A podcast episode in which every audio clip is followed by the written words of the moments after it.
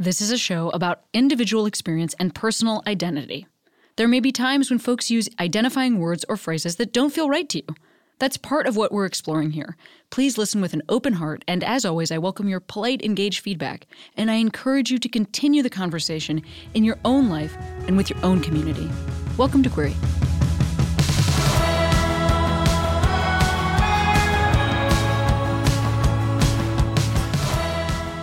Right, Queeros, it is time for Best of 2023 Part 2. This episode featuring clips from guests Melanie Field, Ashley Ray, and Emma Willmann. You might know Melanie from a little show called A League of Their Own. You might know Ashley from her amazing podcast, TV I Say. And you might know Emma as a super talented stand up comic.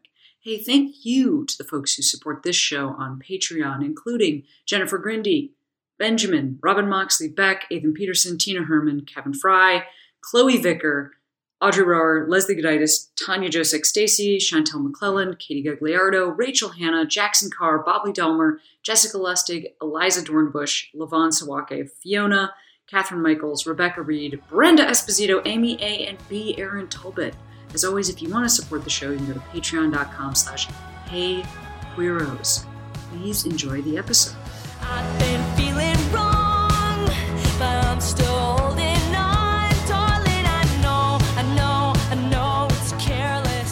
I don't think I really ever imagined myself being on television. I mean, it was a goal that came later in my life anyway. I was very much theater and musical theater focused um, for most of my life, but I didn't really have any reason to think that I would end up on TV because I just didn't see anybody who looked like me, and it was just not in my on my radar. So when I did start working in television and I and you know a show like League of Their Own comes up, yeah, it's first first and foremost I was grateful that they were open to having diverse bodies on there um, on the show because I think it's important. And second, it was really important to me that that that it, that it not be written anywhere or or even like hinted at anywhere in the script that Jo had any complexes about her body because one, she doesn't.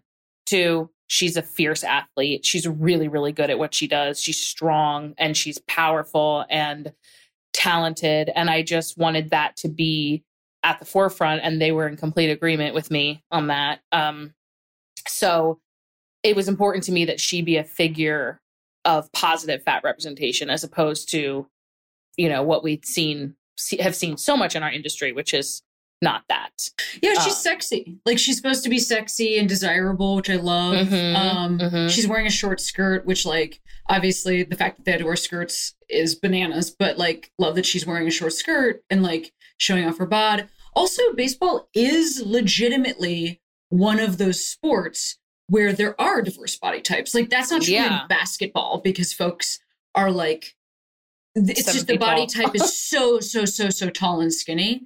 Um yeah. Because the whole point of that is like running the fuck up and down the thing. But in baseball, because because brute strength can be part of it, mm-hmm. you know, mm-hmm. there are folks who like don't look like basketball players, you know? Mm-hmm. And um so it makes sense that that would exist in a baseball context. Like it yeah. also is helpful to that.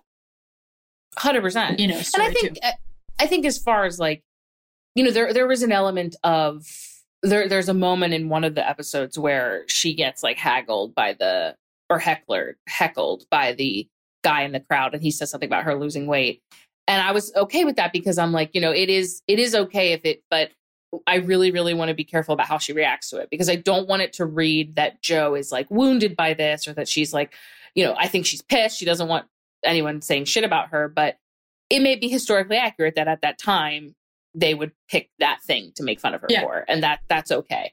It's just more to me about how she interacts with her body and she interacts with people who are interacting with her body. Um, and I really felt strongly about that. And luckily, I had a ton of support on that, and it was it was relatively easy to do because she was she was written that way, and um, and that always felt really authentic uh, to play her that way in in my body. Um, it was yeah, it was like a real honor, honestly, to be able to do that. Man, that's so rad. I love that. We gotta change. We gotta change the world, you know. yeah, baby. I mean, that's for real. Yeah. Little ways. Yeah, it's a very big deal. Um, you know, I mean, I certainly don't mean to speak out of turn if this is something that like you're interested in, but certainly we've seen a lot of examples of folks who like get to a place in their career and then change their bodies. Like I think mm-hmm. that, you know, like I'm thinking of Rebel Wilson or like mm-hmm. Oh my god, I can't remember that guy's name who used to star in Mike and Molly and he recently had like gastric bypass. Now he's on the mm-hmm. show like Bob Hearts Abishola and he looks drastically different than he used to look and he's been on TV for like I don't even know yeah. decades or something. To, yeah, I don't yeah, know how yeah. long that show ran, but like to sort of be established as a certain body type and then change that is, mm-hmm. you know, certainly a message. Um I think so. I think so for sure. I mean, it's it's a it's a tricky subject because I believe in body body autonomy i believe that people get to do with their bodies whatever they want to do with their bodies and if that means that you are a certain weight and you would like to do what you need to do to lose that weight whether it's you know extraordinary means or not like that's up to you it's not i'm not going to sit here and tell you not what to do with your body but i do think that we as a society and i think also people who are in the public eye it's important for people who are who are seeing that to understand that that's a choice but it's not the only choice and yeah. to also understand like I think there's a little bit of a um I think it's dangerous to this sort of it's a bit of a Hollywood shrinking phenomenon um is kind of how I've been seeing it. Like it's dangerous for to allow everyday people to think that that's easy to do. In a lot of cases, it requires a lot of money, a lot of time, a lot of resources um, extraordinary means.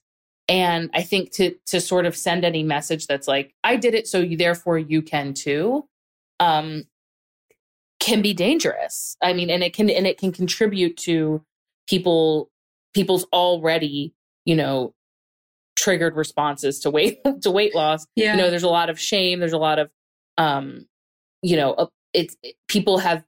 It is very very common for someone in a bigger body to feel like what's wrong with me that I can't just lose the weight, like what, you know, that kind of messaging.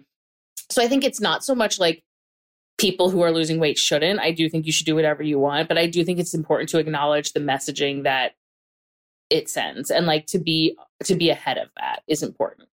That is just so well said. I love everything that you said and like thank you for sharing that. I mean, the thing that really stands out to me, I'm thinking about like cuz that's true this is like the first time I've ever seen anybody talk about this. um, was honestly Channing Tatum. Um, I don't know. He like recently did a an interview for like the new Magic Mike, and somebody was asking him. I think it was Kelly Clarkson. He was like on that show, and she was like asking him about. And by the way, Kelly Clarkson is someone who was pressured to change yep. her body.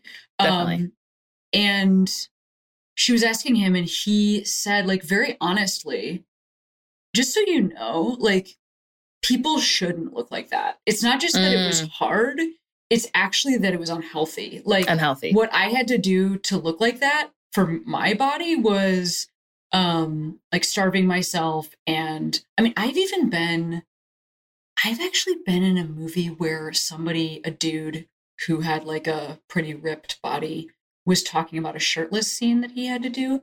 And i mean i didn't know that if that's what's if that's what you're being if that's what somebody's buying mm-hmm. i didn't know that he was fasting on water. Um because it like sucks your skin towards your muscles and i didn't even know that was a thing like because i nobody's yeah uh, i haven't been i haven't been yet hired for the job where people are interested in my abs. But I really appreciate what you're saying, you know, the money involved, the time involved, and the like unhealthy sacrifices for anybody that like displaying um right uh aspirational. Well, we also live in a in a society that I think applauds weight loss by any means. There's no there's no real you know, if if you lose weight, you therefore are applauded. especially mm-hmm. if you're in a certain weight bracket to start mm-hmm. with no knowledge of how you did it, whether it was healthy for you, whether you were suffering from an eating disorder, whether you were very ill. Like it's just like weight loss equals good. So therefore you're applauded. And I just don't, I think that that is a very dangerous, dangerous, um, message for people to continue to receive over and over again. Just as someone who is rec- a, a recovering from an eating disorder for my whole, basically my whole adult life, like it, it is dangerous. I mean, the the statistics, mm-hmm. eating disorder statistics are are staggering, and that's just the ones we know about. You know mm-hmm. what I mean? Mm-hmm. Like disordered eating is is staggering, and and I I think, look again, uh, not everybody who is in the public eye may feel a call or responsibility to be an advocate. I am somebody who feels that way. I always have. Um, I feel I do feel like I have a responsibility and I I have a responsibility to share my experiences, to advocate for others who are like me. That's not the case for everybody. And I think mm-hmm. You know, in some re- in some ways I've seen recently like with celebrity weight loss, you know, even the the fat community feeling very sad or betrayed or up in arms and it's like well we wouldn't be so sad every time we like lose another fat hero if there were more fat heroes. like yeah. the reason why That's right. And and I I can't I'm I'm human. I can't deny that like I was I felt a certain type of way when I saw that Adele had lost weight, when I saw that Rebel had lost weight. It wasn't that I I wanted to tell them that they couldn't. It was just I thought that that was someone we had. You know, we had that one who was talented and successful and powerful and and beautiful and in their body and all that and now we don't have that. Like they're we lost them. It is yeah. it does feel like a loss. It really does to the community. Um but it is tricky. It's really tricky because i am not going to tell anybody what to do with their body. Totally. that's that's just the facts. And and i don't know their stories or their or anything going on with them. So i think it's just important that we continue to for me, it's representation really does matter. And it's important that we continue to lift up people, um, you know, in diverse body types so that the population, which is primarily people who fall into this category, feel seen and heard and celebrated and not alone. That to me is the work, not so much policing whether a fat celebrity wants to lose weight or gain weight or yeah. or or weight in general should never be a headline as far as I'm concerned. it yeah. just never needs to be a headline. Um, so that's kind of you know it's really important to me i've hung a lot of my ambitions and my own work on that on that sort of advocacy um, goal so. You know, well, thanks again for sharing all that because I do think it's super important to talk about it if folks are open to it. You know, like, and, yeah. and as you're saying, it's not like we have to, and not everybody has to fly the flag. Like, that's, yeah. you know, there shouldn't be pressure on that either. But I wanted to like give space if that was something you wanted to talk about. And, yeah. um, I'll say, you know, something else that just to point out, you know, how specific this conversation is when folks in Hollywood or in the public eye like get shit done to their faces, for mm. instance. Mm. We don't have them sit on a couch and and applaud the stuff they've done to their face and and talk about it, you know? And I and obviously like also there can be a zillion reasons why somebody makes this choice, as you're saying, you know, like right. to, to, change their size, like for for whatever reason. Like, yeah, that's not usually true in the same way for something like cosmetic surgery, but just for folks that are doing it because they feel pressured, that's the same yeah. reason folks are doing this other thing. Yeah, and that yeah. is really shamed, you know. So we really do put like weight in a special category in terms of yeah. Part of it. it is because weight and health have become yes. these two kind of interchangeable Conflated. terms. Yeah. And and it's not. They're just simply it's simply just actually scientifically not true that you can know somebody's health level based on their weight. Um and that is a, a myth that I, I think we are starting to bust and like even medical professionals who in my experience have consistently not been good for the, this cause are starting to come around and say okay these are these things are are are not have become conflated. Um, yeah. And so I think the re- we're a health obsessed culture. We're also a health policing culture, right? We think that we can tell people, particularly fat people, are health policed more than any other group because it's yeah. like you, I have a right to tell you because it's unhealthy, and that somehow gives me a, a right to make a comment. So I think until those two words really can exist separately and we can acknowledge that you just can't determine someone's health based on their weight. And on top of that, whether or not I am healthy by your standards or medical standards or whatever standards does not therefore give you a right to have bias against me, discriminate against me, prejudice, treat me like shit, tell me what to do, call me names. Like my health does not determine whether or not I'm worthy of self respect. Oh, um, beautiful. and respect from you. So I think those are some things that we still are definitely working on. And, and I, I think it's about like getting the information out there, people who have a voice, like using it.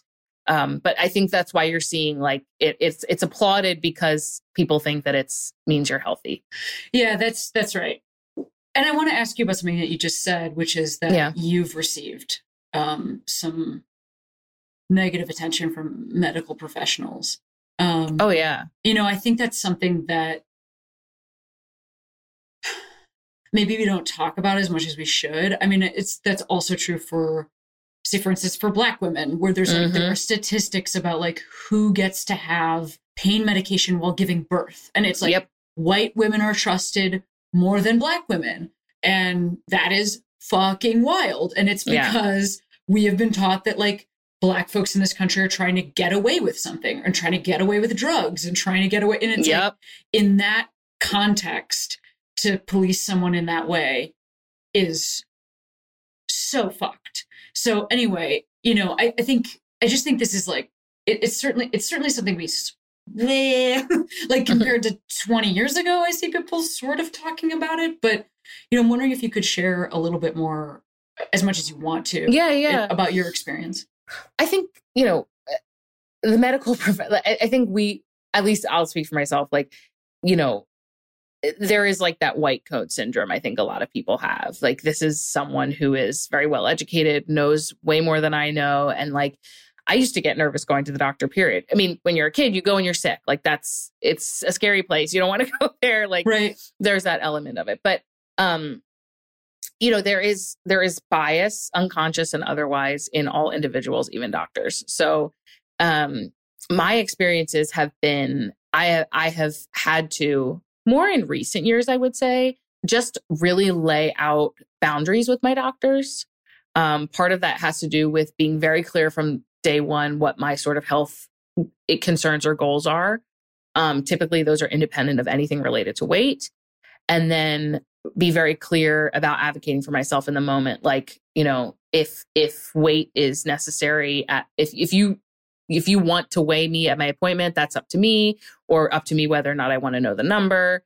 Um, i had an, an interesting experience recently where i went to the doctor and um and did height and weight which i usually won't do but i did it and everything the doctor does is through this app because it's like a sort of kind of new age thing.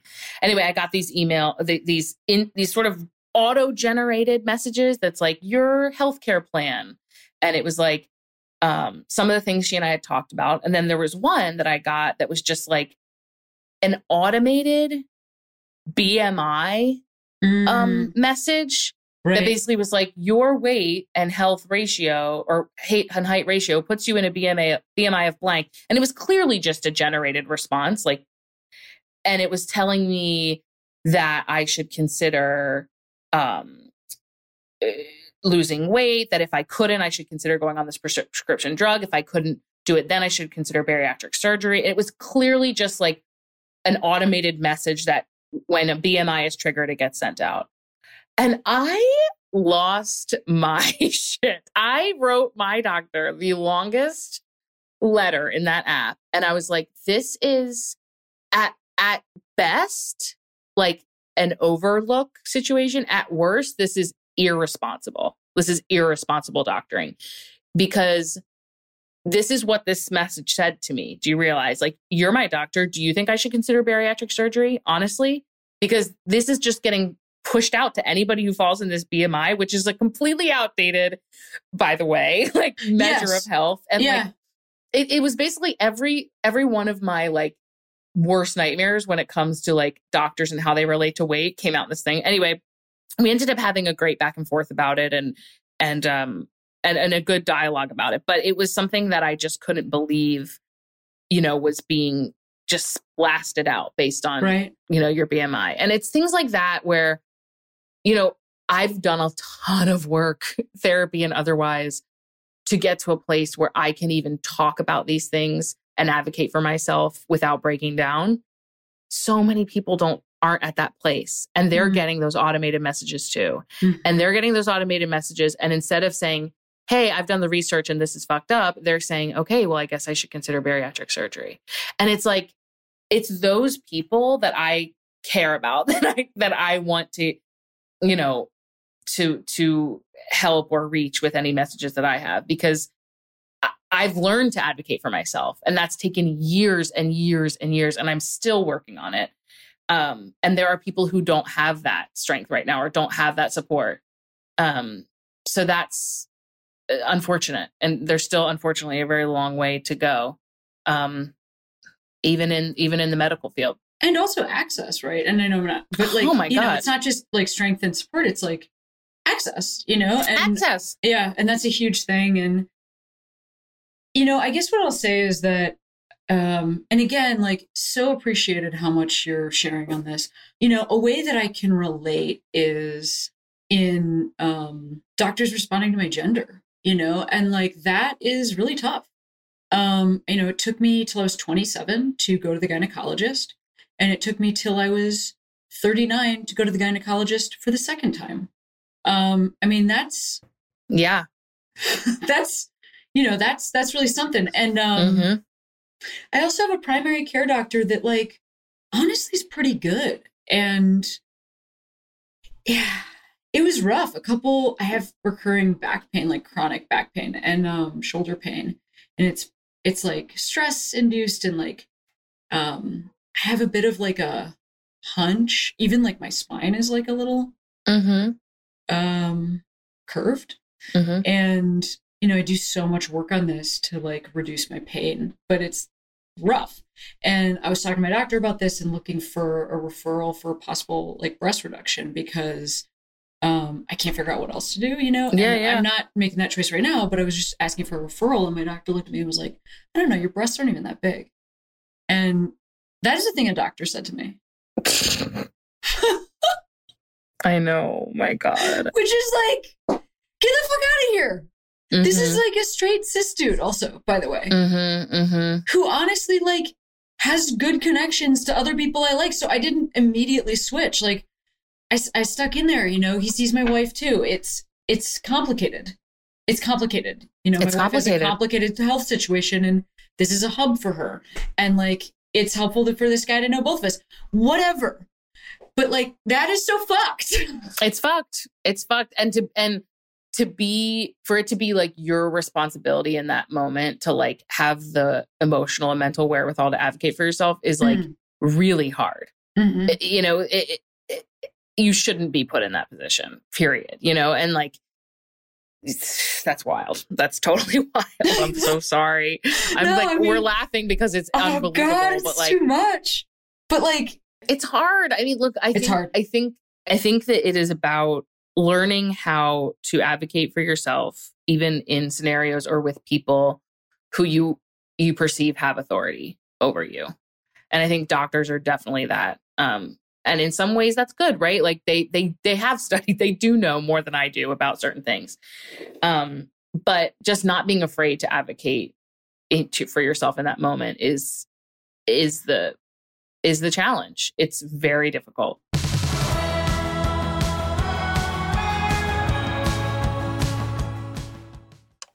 Back for another game. You know it. What's going on? Just one more week till Max Fun Drive. Hard to believe.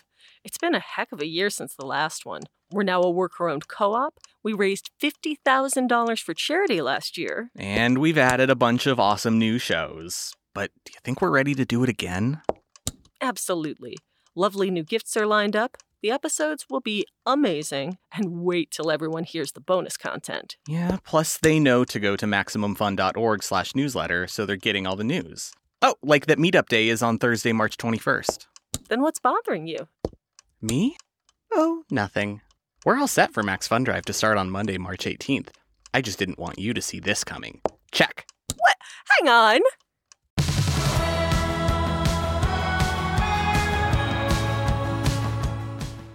Here's a question. Do I know this? Are you from Chicago? I am, yes. Uh, that's We're where I from started. Chicago. Uh, I lived in Logan Square, like all pretty much the whole time. Do time. I know you from that time? I don't so, think so. no, right? I moved there 2013, and Oh, I moved here in 2012. yeah, I was gonna say you had just left because I started doing stand up at Cole's, and that's like where I started. Like that was my first open mic, and Sarah, Sarah, Sarah Sherman, Sarah Squirm, who's now SNL big star, uh, and Beck O'Neill, they were the new hosts who had come in like right after you, I think. Yeah, and that is a mic that I started. Yeah. I started that mic. and it's still going Um, strong. I was just there last month. yeah, it's still going strong. I felt very proud of that because a lot of people came through that mic. Oh, yeah. the like stand up class that called Femcom that like Yes. still runs also that was like fed that mic and sort of changed the demographics. oh, of absolutely. The open mic scene in Chicago. Yeah, like I Um, only started doing stand up because I was doing like spoken word, like I do uh the Mm. uh uh paper machete and like that kind of stuff. Oh yeah, yeah, and just yeah, do a lot of like like reading short stories. And then sarah saw me one time and was like you know you're funny. You should just like stick to the jokes in your stories. You should come to my open mic. And i was Wow. like i don't know. I've been to some open mics in chicago and they're so like guy heavy and just like not great. And she was like i always just put the girls up first. Like if you're a girl if you're a person of color you're gonna go up within the first hour at cole's open mic. And Yeah. i did. I went and just immediately fell in love with it. Like i still remember my first time on the cole stage Oh and God. I think just telling like little baby gay jokes and being like, I knew I was gay since I was born in a flannel or whatever bad material I had back then. Wait, tell me about the first time you performed there. Oh my god, yeah. Like I I'd been going a while. Like I scouted it out. You know, Cole's open mic is legendary in Chicago now. I mean, like yeah. Hannibal Buress will show up. Uh, Tim Meadows, like, actually was there the night that I first did it. He just was like in the neighborhood. And Sarah Yep. finally was like, You're doing it. I'm putting you on the list tonight. You're going to do it. And I was just like, I'm not ready. I'm not ready. I was like, Oh I've only written like two jokes. And she's like, You only get like three minutes. So it's fine. uh, Yeah. And she put me on the list. I remember going up. Uh, I had a joke about a guy who masturbated in a McDonald's, and then a joke about like being gay and making out with my my size Barbie. Uh, to both of which I still tell in my set actually. and oh my god, I just, like, Barbie. I loved it. Cole's now, it, or maybe it always has been this way. It's very like a young crowd of like Yes. college students. It's like not far from uh, the DePaul bus, like on Fullerton, Fullerton. So like a lot of college students come. And I just remember all these drunk college kids laughing so hard. I am sure I was not that funny. I'm sure they were just very Yeah. drunk because it's Cole's. Uh, but just that energy and being like, oh my gosh, people are supporting me. And then if you know Cole's open mic, like all the real comics like stand in the back and kind of judge you. Oh my gosh. I don't know if it was is like, that when you made it. Oh yeah, yeah, of course. yeah. Right. Well, so my sister was a dancer in Chicago. Um, and she had her own dance company. And so I used to go see a ton of modern dance because they would be in like festivals, they'd have performances, but oftentimes, I mean, sometimes they'd have like a full show that was theirs, but a lot of times it would be like a combination of all the people who were Yeah. dancing in the city, you know? And um from there, it's like so I was like, I did like some I did some queer art stuff, you know, like I would like show up and do like queer art things. But because my sister was in the dance scene and she's a little older than me, um, I would go to those shows all the time. Those people start to know me. And then I was like in that friend group too. And from there, that's like I eventually joined the circus because there's like there was like a overlap of circus performers and dancers and so like I got to tour with a circus company which was really amazing and then another side of that is that my one of my sister's friends from her dance company uh, Leah Rafanti, shout out to Leah, also a union organizer for teachers in Chicago. Yes. Um, she had this friend uh, from from I think college, high school. I literally can't even remember because it's so many years ago. Coleman Bryce. Oh my god, Um, Cole! yeah, so- the Cole. Yeah, so I Cole knew of Cole. Coles. yeah, and at that time he was working corporate job and he slept on a mattress on the floor. Um, and he saved like You- all of his. He spent like no money. It is And he saved, wild like- to imagine Cole that way when like my time in Logan Square, everyone called him like the daddy of Logan Square. Like he was this Yeah. like biz like it was like he owns Coles. He's such a big deal. No, he was like 23 or however old we all were, you know, and he was sleeping on a floor and his dream was to open a bar. And at that time, this area of Chicago was now some of this involves some gentrification because that area was really changing. It's like historically, um, there are a lot of Puerto Rican families there, Yeah. you know, like a lot of It's like Mexican a, families yeah, there. huge Mexican Puerto Rican area. Yeah. My stepdad grew up there, so that like I used to go there as a kid, and he would be like, "This is dangerous." And I remember when Logan Square Auditorium opened, I was in Oh, like yeah. sixth grade, and Andrew Bird was doing a show there, and I was like, oh my God. "I gotta go see Andrew Bird," and he was like, "Logan, that's Uh-huh. a dangerous little area. I'm not letting you go over there." right. And now And- he like I'm like if you saw it today you'd be like what is happening like what are these little brunch spots like there's Right. little neighborhood festivals Yeah, Logan Square Square Auditorium. At the time I'm talking about Logan Square Auditorium was like throwing a few shows. There was a restaurant called Lula that Oh, yeah. Um that still exists. it still exists and still very and good th- other than that, um it was it was a place that was ex- especially on this particular strip of Milwaukee Avenue um that is between train stops Yes. because the L in Chicago runs right through this area. There was a particular strip that was having a hard time supporting businesses. So like folks because it was like far enough from yeah the train, folks weren't like supporting a ton of business in this area. So there were some like empty storefronts sort of a thing. And so that is where Cole decided to open his bar and there weren't a ton of other places around. And so he was looking for a place to like a way to attract um patrons. And again, like like this is like the many of the things we've talked about so far. This is complicated, right? Because he was opening a business and you know, he's a white man. He's opening Yeah. a business that will partially change a neighborhood, but also there weren't businesses that were yeah i think it um probably the only things there that time were like uh Dos Amigos, that like uh, taco place that was right down from Yep. Cole's, that was there for a long time, and then like the Yep. Two Way, which is like Yeah. the diviest dive bar in the world, where they those were like the Yeah. two thriving businesses, right. and everything there else were a was few like, empty. bodegas. Yeah, some Um, but- bodegas. but besides that, there really wasn't. There were like weren't a ton of businesses able to survive in that area. So Yeah. he um was looking for a way to like this is so funny too for anybody that like has any context for stand-up comedy, but I, a young upstart, was like, I know exactly what could bring business into your bar. An open mic. Open mic. and like open mics are not They don't make money. Like, Anything. but I had a mem- membership in these different communities, like the dance scene, the circus scene, the queer scene, and I was teaching a class, um, and for folks who were for women who wanted to do stand up, and now it also includes like non-binary folks. yeah. Um, Uh, but oh, I forgot. I had all these people to actually invite. And I think most people that had mics, they don't have like a built-in group of people to Yeah. invite. Um, and so that is part of like what made it kind of awesome. Yeah, and because most people start their mics so they can get their own stage time. Yeah, yeah, yeah. and so like yeah, and I, I feel like Cole's always like maintain that vibe of like this is the place where like you go to try it. It's more diverse. You're not gonna show up and see like ten white guys like doing the same joke.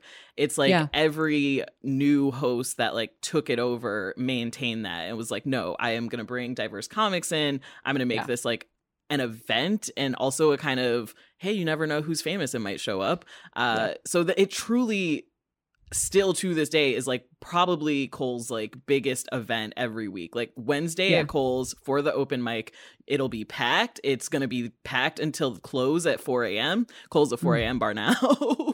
I didn't know that. yeah. Holy shit, oh, dude. It's a 4 a.m. So like, yeah, no, and they do. yeah, this- we went till two. Yeah, they do the okay. open mic until like three something, and it used to be bad when you would get that like one a.m. slot. Getting the two thirty slot is uh, just kudos to the comics making it today because that would not be me. I would be like 2:30, I'm leaving. Yeah. I'm not doing this. I know. I mean, I used to go to the 4 a.m. bar after hosting that to The Continental, which one? decompress, Yeah. which by the way is stupid. Just go home. But yes. anyway, I was I just would like do that. riding my bicycle. Like My- I just too. like, I would just bike up and down Milwaukee. I would go to the Owl or the Continental after like doing a bunch of shows and be like, now I can relax. And it's like, why am I still just drinking with comics? I should just go home and sleep. Uh, but like, it created this little camaraderie. Like you kind of knew yourself as like a Cole's comic. Like I knew Yeah. I was like a Cole's comic. Like, Oh you know, I didn't hit the open mic at the Laugh Factory where it's just going to be like a bunch of dudes, you know, and it made me really funny. Like it's such a good place Wow. because at the back of the room you have all of these legit comics who have made it in Chicago. Sometimes people like come in from New York, they go to Cole's, like, you know, that's Yeah. where everyone goes. And you would get off stage, walk through the back, and like if you got even one head nod from like one of the legit Totally. comics, it was like, I did it. I did it. Okay. Well, right. Yeah, because I also had I also had like access to those folks too. So Yeah. the reason I was like telling this whole story is because you were like, were there comics always in the back of the room? And the answer is fucking yes. Yeah. and I would invite anybody I opened for to um come through and like people did like Reggie Watts did or Yeah. you know like like Tim Meadows did when when I was there and all those folks and um Bobcat Goldthwait and like all these folks that it like made a difference. So the reason I'm saying all of this is number one, I can't fucking believe that I'm like so I feel so proud and like yeah, so truly, I would not you. do comedy without you, and that's why I Oh, was so excited to do this. Like, This you is so created fucking that cool. space. I'm and- like I'm like red in the face. No, that's so that's so cool. Like it still is the award-winning spot to do comedy in Chicago. Victoria Vincent, who hosts it now, she just got like new Yeah. faces at JFL unrepped. Like it's the way to go. It's such a like wonderful establishment. And Cole sold it. He doesn't own it anymore. Uh, but you know, he just sold it to like two people who had been bartenders there for like 12 years. So it's like Oh still in the family. Oh my God. And I know Victoria. Like I know everybody who's hosted there since because when I go to Chicago, those are usually the people who open for me. yeah. Um, so it's kind of cool. It does feel um it does feel really important to me. And I think part of why this feels so relevant to this podcast, um, like to Queery specifically, is that I think so much stupid lip service has been paid to the idea of cancellation, cancel culture, to like to I mean, I'm even thinking about like recent decisions around affirmative action or yeah. you know, in the Supreme Court. And I just think about how I I I so rarely hear folks talk about the massive benefit to an entire scene, to an entire industry, to I mean college admissions, to to any how much it like raises the bar for a scene when people are talking about different shit. Exactly. And it also makes the other comics like it makes white dudes more interesting if Yeah. they're broken. This is what I used to say Oh yeah. to dudes when I would break when I would because like people would get there really early to sign up, but I would tell Yes. dudes to their faces like I just want you to know when I um put like a woman of color or like queer person, non-binary person like in front of you, it makes you more interesting because you're going to talk about some of the same shit that that guy talked about. yeah. And so, like, please allow me to give you an open Yeah. stage where you're not fucking drown out by the other dude who just talked before you. who just talked to you before you about the same news topic and it just like expands your world. I felt like the like white guy comics who and there I mean when I was coming up there was like a group of like white dude comics and even just like a group of like black dude comics who were like we're the guy comics who hold it down at Cole's you know but even they For would sure. just like approach things with more like openness like they would come to like you know the women or queer people and be like hey what do you think of this tag like do you think like this works do you think this Mhm. makes sense should i change the wording on this and it just like you know those are still the people that i consider like my comedy community that i like hit up when i'm like hey Oh. i'm stuck on this you know and it's all Yeah. people that i'm like oh yeah we've been doing shows at cole's together for like eight nine years Wow, that's amazing. yeah Yeah, and and wow, like what a what a gift um you must have been to those to those folks. I- I like to think so. I think now, yes, and sure. I, at the time, I mean, eh, ca- the comedy scene in Chicago is very competitive because it's so small. Uh, you know, there's very like isolated scenes, but if you choose the like, I'm a Logan Square comic, I do Coles, I do alt comedy in Chicago. You know, you're very like relegated to that part of the city. Like, you're not probably gonna book stuff on the South Side where they're like, we book black comics. You're probably not gonna get stuff in like Wrigleyville or the Laugh Factory where they're like, we book club comics. So it Mhm. was this really just like little competitive thing where you're like, okay, we have like four stages. You know, there's like now the Lincoln Lodge, a few other places. And you're just like fighting for that stage time. And then Cole's was like this one space where it's like, we don't have to fight. like, we can genuinely Wow. just like try jokes here. Uh, and then as soon as we walk out of Cole's, we'll snicker behind our backs and be like, that so and so's not funny. How come they got Lincoln Lodge? So Oh my gosh, I feel like I have so many more questions for you, and we're like at the end. This Ah. is like this. you had. This is rough. Like I'm you so have, glad you we. were a lodge? Did you have like? Did you get Lincoln Lodge? Yeah, I was. uh Yeah, I was a cast member there Yeah. for a while. The new Lincoln Lodge is amazing, by the way. If you haven't been yet, it is the spot, kind of. yeah. It is really. They turned it around. By the time I was doing comedy, people were like, "Why would I apply to Lincoln Lodge? It's like a weird place that doesn't even get an audience." and now it's like, Yeah. "Oh, this is like an actual cool thing again." Yeah, when I oh god, I mean, I could talk about this forever, but yeah. Oh my god, I have so many other things to say about this. Actually, like, oh, it's up there. I have like a, I have a coaster in my house of the old Lincoln Lodge that used to Oh. be the back of a Waffle House. yeah. yeah. I have so many things to say to you about not well like Chicago, but I want to hear like your evolution from that to this. We just don't have time. Yeah, we we oh, I mean all we like to, union and it's stuff, part of it is because we talked so much about fucking unions, which I love. This is such a weird episode of the show, but it's because I I mean for me I'm so worked up. Same. Um, I just like I truly have spent my whole like the past since the strike was announced like redoing my entire calendar, like figuring out how I'm going to replace cuz I also do a lot of like hosting panels. You know, I they I'm a comic they'll send me to red carpets to like interview people and be funny. I go to Comic-Cons and they like have me interview people and now I'm just like, "Oh, that's my it's all gone." that was Yeah. my job for the next 2 months and now what do we do? So So how do you feel about that? I guess that's the final question they'll ask. Like, do you are you feeling um like a sense of like imminent financial stress? I mean, I know yeah. that many, many people are. I know for me, I'm still trying to f- understand what I can and can't do. It's like Yeah. it's still bit so still so new. Um, how does that feel for you? Yeah, it's like I'm feeling the financial stress. And again, I'm really privileged and lucky because I can still do stand up. I can still do my podcast. Uh, I can still do work with the Animation Guild. Uh, we're not on strike, so I can still work on animated shows. And I'm I'm figuring out the voice work stuff. It's like I can still do voice work for animated shows, but I can't for like narration or live Mhm. action stuff. It's like very Mhm. complicated, but it's like at least I still have some like, you know, like it, revenue coming in uh but it's still the i guess right now the scary part to me is like when the strike is over where does stuff land like obviously we're not just to pick up where we left off like we're to have a Yeah.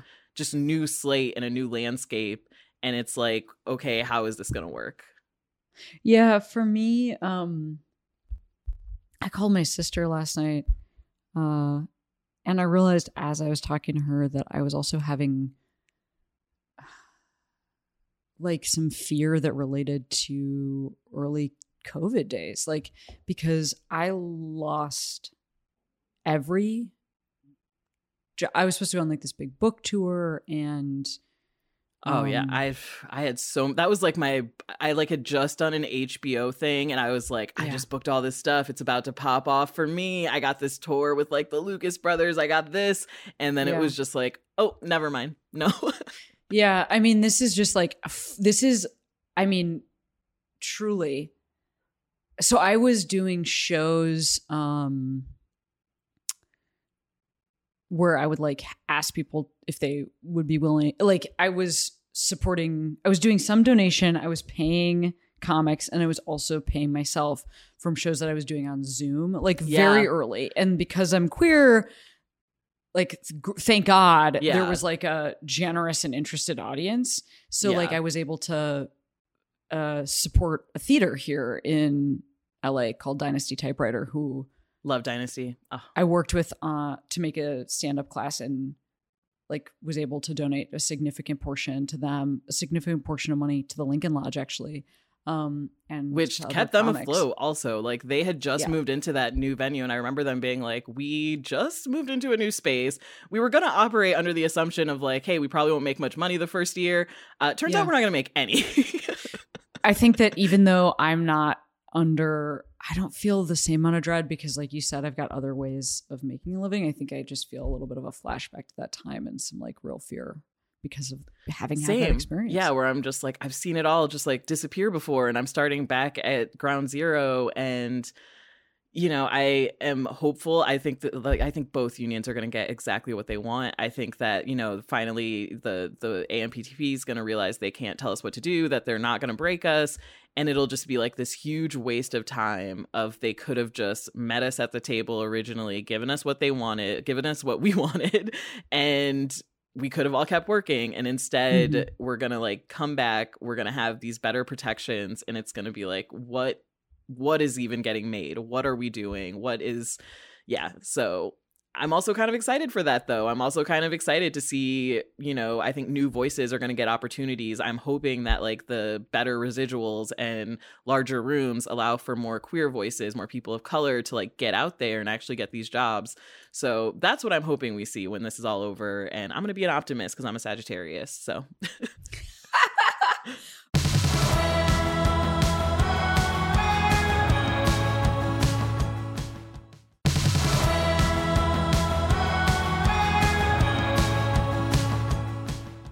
Last month, I was diagnosed with bipolar disorder, which it Oh, turns out I think I've been living with since I was a child. Thank you for Um, sharing that. Good for you. That's yeah, well, I'm trying to, you know, I'm trying to talk about it on stage a little bit. I'm trying to like understand where. And one thing that I am, as I get comfortable with understanding, like what are the symptoms, uh, Totally. taking medication for the Yep. first time, speaking to a psychiatrist, like uh, all of these new things, these new Yep. support systems. Um, one thing I am really like, it, that's blowing my mind is the way this has hurt me in my Mm. job and also the way this has helped me. So, like, for instance, I think that there have been times when it was extremely difficult for me to function because, like, the mania was, and I'm more on the manic side than I was going to ask because there is a whole spectrum of bipolar disorder. That's right. Which Yeah. is really interesting because I don't know too much about it, but I rem- I had this one psychiatrist back in, when we were trying to figure out when I Yeah. first went on uh, anti anxiety and depression medication. I had a psychiatrist who he we were like exploring bipolar, so I was like learning about it, and I didn't Yeah. end up that ended up not being a fit, but it is it's really interesting that the different types of Totally.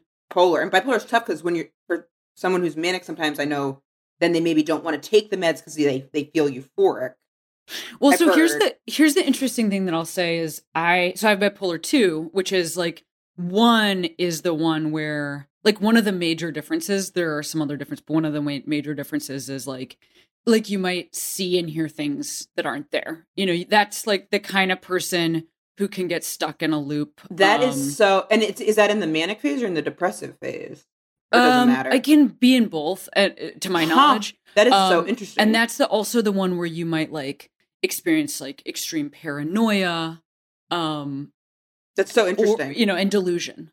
That Um, is so it's so and- interesting with the mind because it's just Right. so it's just like to figure out your own mind and what's best for yourself and what works when that's in your mind is it's just very tricky. Totally.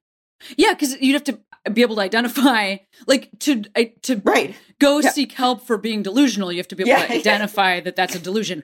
Right. so two Right. bipolar two is like That's funny. that's Um, a good thing to talk. I think that's really funny. Yeah. That's like I think Yeah. I'm delusional, i'm but writing also it I'm down like, I don't i'm know. writing it I down don't know. yes You know, it's yeah a lot to unpack here. yeah And then it's like someone's like, "You are delusional," and you're like, "Oh, thank God!" Like, Yeah, wait, yeah, yeah. you know, So bipolar two, it's like the major symptoms are like too much energy. Well, and, and like you Mm. said, there can be um dress people who are there can be people who have like both things sort of to the same amount. There are people who have more of a depressive side or people have more of a manic side and I have more of a manic side Mm. and the like mania symptoms are like too focused, too many ideas, uh can't sleep, like boundless energy. So like a little Uh, ADHD ish, a little bit. a little quickly. HD, a little ADHD. that's how they describe some of the hyperactive. Yeah. yeah. Um But then do you crash?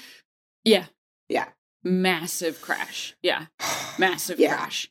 And and uh the thing I will say about those symptoms is Mm. like this is also the one where like CEOs have it. You know, it's like Mm, or like create Sure. creative folks because you're because you can do a thing the output, yeah to like the nth degree right? um and so i think although i've also felt like i was gonna fucking burst into flames Mm. for decades of my life um at certain points right? um i also have massively benefited from this Yeah, and in comedy that's a good way to look at it. Too. and um so an i'm important- curious you know because you like disclose this this part of your life Mhm. um you know i wanted to ask you if you have sort of any relate like if that feels relatable to you if you feel that it's you know harmed you or benefited you like very curious to your thoughts on that about adhd or anything else you want to talk about in terms of like mental health I realize that one hundred percent. But one thing that I've really been that's been like blowing my mind with tracking all this stuff, where I was kind of like, "Oh my god," I just couldn't. Was I a lot of my symptoms like, and it's only been in the past couple years, and in some ways, I think COVID gave me the time to really monitor myself in different Mm. ways. Mhm. And that's where I started really taking the time to learn more about brain health and hormone health. But one of the things was where I, that I started tracking it was noticing symptoms around my period. So Mm. I also, and this one is self-diagnosed, but there's this thing called PMDD, which is premenstrual oh yes dumping dumping disorder.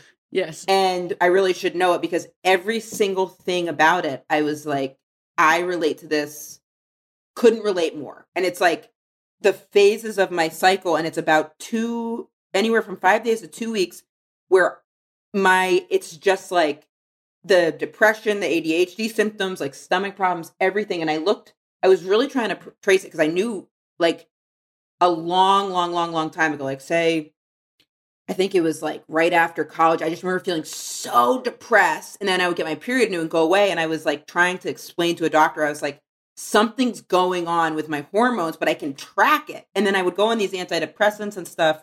And I was like, I should probably be on the Assure, but also it's related to my, I know, I don't know what, but like I, I can really pinpoint suicidal ideation, like all of these things around my period. And then tracking that and trying to figure out how like diet and exercise and sleep and trying to like be, at least be aware of it. So when those type of thoughts like come in i can be like okay you're 5 days away from your period.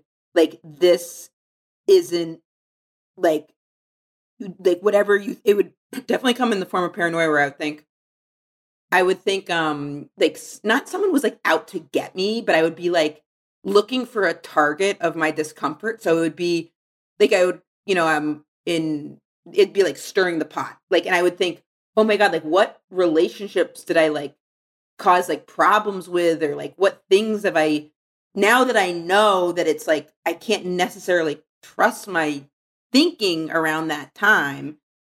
And I think people with ADHD and PMDD, they the ADHD symptoms are like exacerbated around it Mhm. it's made me be like, oh my god, like, you know, I I still hold myself hundred percent accountable for any actions I've taken, but it was it's a little bit scary to look back at and try to be like, what, what you know, just know it's just scary to think sometimes like, oh, I wasn't necessarily operating in my best interest, but to the i relate to that you know, and you're like, oh my God. And because you think it's true in the moment. And like in the most microcosm sense where I'll look at it is with sugar. So before my period, I'll be like, I want to, and I don't drink anymore. I don't smoke. So I, I, it'll be like, I want to just eat sugar like nonstop and not like have a cookie or it's like, I'll be like, I want to be addicty about it. Like take marshmallows into the bathroom and eat them in secret. And then my girlfriend's like, she does. She's like, what are you doing? In the, why are you in the bathroom eating the marshmallows? Just come out of the, get out of the bathroom.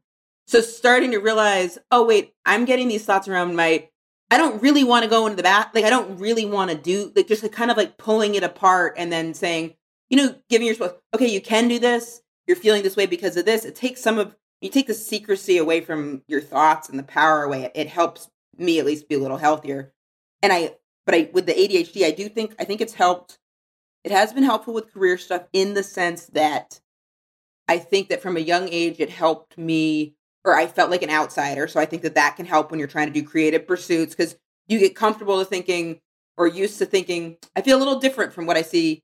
And everybody has their own unique algorithm and thing, but you just get comfortable being like, I'm outside here. And maybe also there's overlap with queer stuff. And then, so then, like, as you're doing something that, you know, other people are following their different paths and you're doing something that maybe could be sort of kind of crazy, it doesn't seem crazy to didn't seem crazy to me because I was like, no, I, I see, I could really like zoom out in some ways that I don't know. I know for people that have, like, you know, that are neurodivergent, like zooming out, at least for dysle- I'm dyslexic too, like seeing, I'll have a harder time with like the little steps, but like big picture thinking, that would click very quickly. But then it's been really a matter of like training myself to do the things to get there. Cause I think at the end of the day, discipline is, you know, key.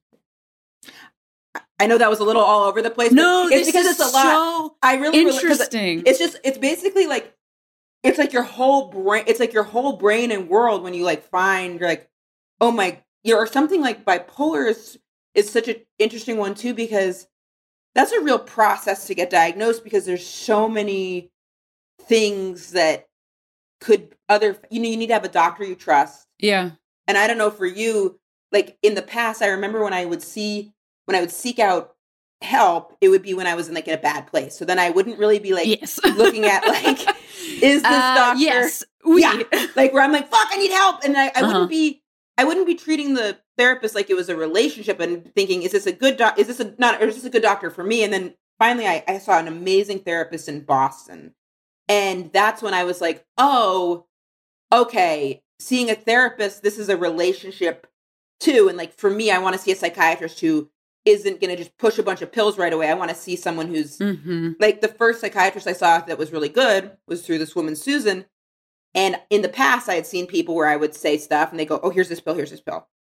And this first psychiatrist, I remember I go to see him, and I'm like, I'm like, okay, so these are my things. So I've decided I need these pills. And he was like, "Where did you get this?" I go, "Well, I I bought a book, and I I went into the um Harvard because I was in Boston. I was I went to Harvard and I went to their psychiatric section, and I read the book, some books there." about what people and he's like probably rolling his eyes. And I was like and I've decided like I need these pills so just you know you know hand it over buddy.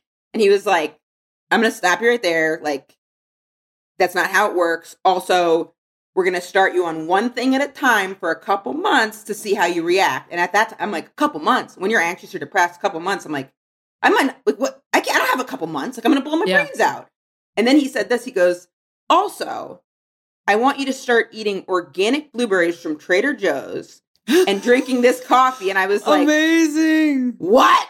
And he was like, how much processed food do you eat? And I remember, and then now I'm like, oh, that guy was great. But at the time, I was like, motherfucker, like, give me the pills. That's so funny. but it's important to have a good person. And that's what I realized, oh, I want something like that. How do you feel on the medicine? Do they start you out in a strong dose or like, I don't know exactly how bipolar medicine works. Yeah, so, different for I mean, just to kind of like give the full. So right, so it's like so it's a mood disorder, right? And I think that's I think that's the one.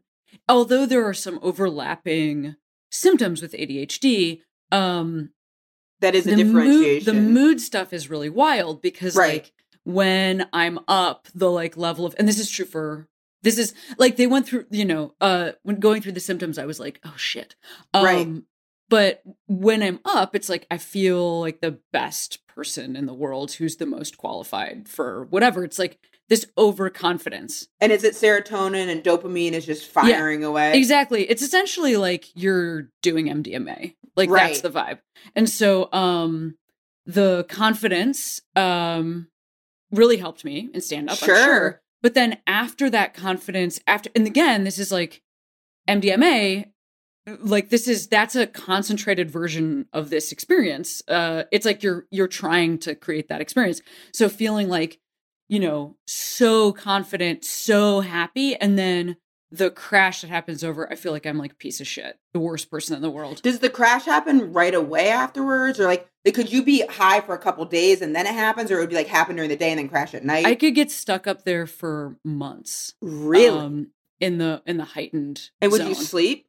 No. And also it feels completely out of control.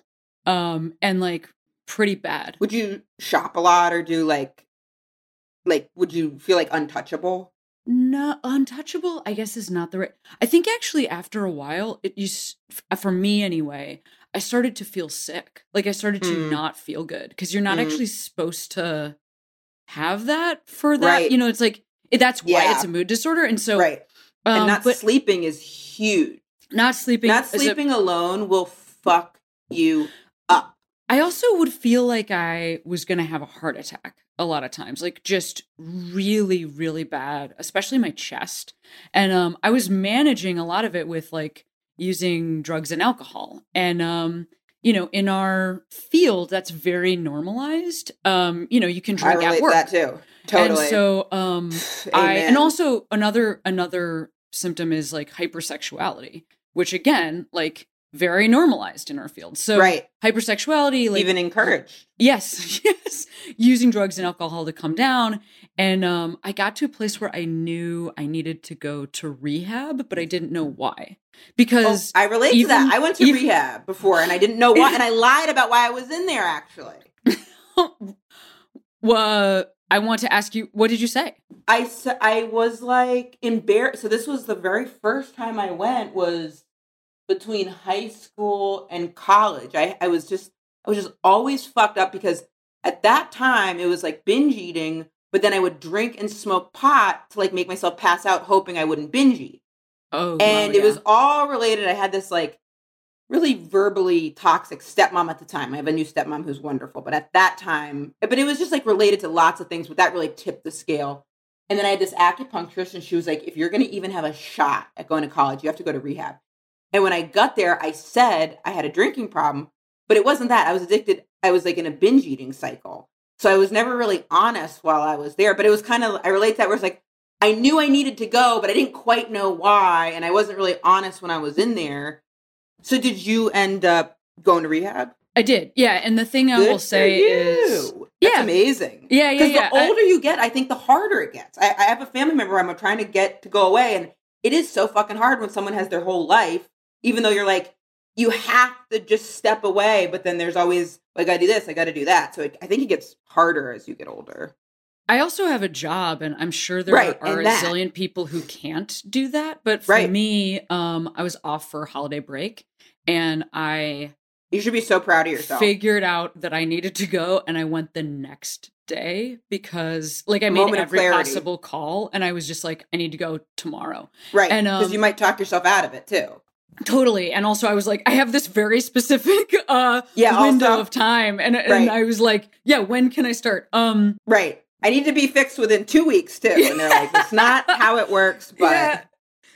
Well, I just knew I needed to start the conversation, you know, Yeah. and like also get fixed in two weeks. But anyway, Mhm. Right. um, the drugs and alcohol, like for me, it was never um quantity, Mm. but it was why I needed to do it. Exactly. That's And what I, I- always say. It's not what you're doing, it's why you're doing it. Yes. It's why you're doing it. And you know, you know Yes. if it's a problem. It doesn't, it's not the quantity. That's exactly that's exactly what I believe to be the truth. It's not the quantity, it's why. And anything can be destructive if the why is destructive. That's right. And you know, but I was going in there and I mean, again, for stand up, it's like they were like, How many drinks a week? And I I mean it's it wasn't like And that doesn't matter. It's, it's It- why it doesn't matter. It. It doesn't matter. because then people, and it's like we can't diagnose other people, but sometimes like someone will be like, "Oh, you drink that? I drink this," and it's like, "Well, I'm not here to diagnose you." But like some, I, I, I it bothers me if someone ever like belittles or downplays anyone else's problem because it's not so much. It, it doesn't matter. It's it's why you're. It's like I need. I'm doing this because I'm balancing myself out in a way that is not that is driving me insane or whatever. I also already knew I had some fluency with like my addict tendencies toward people and um toward food. But Mm. I Food's didn't tough. Oh yeah, it really is. It's so you need tough. to eat. You have to You eat. need to eat, and it's so there's so many things ingrained in our culture that are so toxic with messaging Mhm. about food and weight. So you're you're trying to detangle it away from that, Totally. you know. And it's like it, that's it's very it's complicated and very a sensitive thing. Yeah. And the thing that I like came to is I know I'm an addict. I'm curious to find out like if and I just I just don't know. It's because it's so early. I don't know if my relationship to drugs and alcohol would change if I am properly medicated. Like I'm not Totally. drinking or using drugs right now, but because because I'm but for the the the drugs I'm on, it's not actually prohibited. And like what I'm real what I'm sticking with for myself, and this is also like a one day at a time paradigm. Totally, Is that's like, what I was gonna say. I don't need to decide for the rest of my life. I just need to decide for today. exactly, And like that feels great to be in that place. Um, but anyway, I went into rehab and like, you know, there's like this intake questionnaire, and you know, they pulled me aside as I was leaving, actually, and they were like, Hey, you think you should be evaluated for bipolar disorder? And like I, you know, um, followed up with like because I have now I have like a sex therapist and like I mean it's just great. wild. It's I fucking need to wild. get back. I haven't Yeah. been going to a therapist for the past year and Yeah. a half, and it's I need to start again because I'm leaning on. I'm sober. I go to meetings, support Yeah. meetings, but I am not seeing a therapist is different, and I need to because there. I think it's like whenever certain problems keep bubbling up. Yeah. like there's certain things where I'm like I've hit a wall, like in the way that I talk with my girlfriend. I'll be like the big thing that'll come up. And she sees a therapist, and she's like, "It's not fair." She's like, "I'm doing all this work with a therapist, Yeah. and then you're not and she's right and she's like and you know you're getting therapy almost from me because like i'm relaying our conversations to my therapist and that's not fair and she's right but like when i i always am like oh i didn't do anything wrong and she's like i'm not saying you did anything wrong it's like that's i need to see a therapist basically but yeah so you've got a sex therapist it's and- complicated and like i i also have a regular talk therapist and a couples therapist and i will say this that is um pretty unachievable for most people like to be able to go to Right. rehab is expensive to be able to have all this different for for whatever reason prior to knowing all this i just have an insurance plan that is very good in its coverage for mental health so I, also honestly- relate to that. I relate to the guilt of seeing therapists too, because I, when I would see therapists and I would say it, I'd be like, but I know a lot of people can't do this. But Yeah. so, you know, it's just, it's great that you can and that you can is a gift because you, one, it's a gift. And then if you decide to, I feel it's like attraction is the best form of promotion. So you working on yourself and being able to pass it on is helps other people too. If you decide Oh, yeah. to do that, Yeah. you know. totally and um and that's great you're seeing three therapists because even though even though your even though your insurance covers it you're still taking the time to do it. Because my oh that's right I'm, you know what i'm saying? Because i was like i would be it's a, it feels like so stupid shitty to admit but it's good to get it out there. I'd be like i can't do that. Like how how can i see a therapist? I gotta do this i gotta do that and it's so stupid. I mean i'll spend like two hours on instagram. Easy You've got what's more important than your mental health?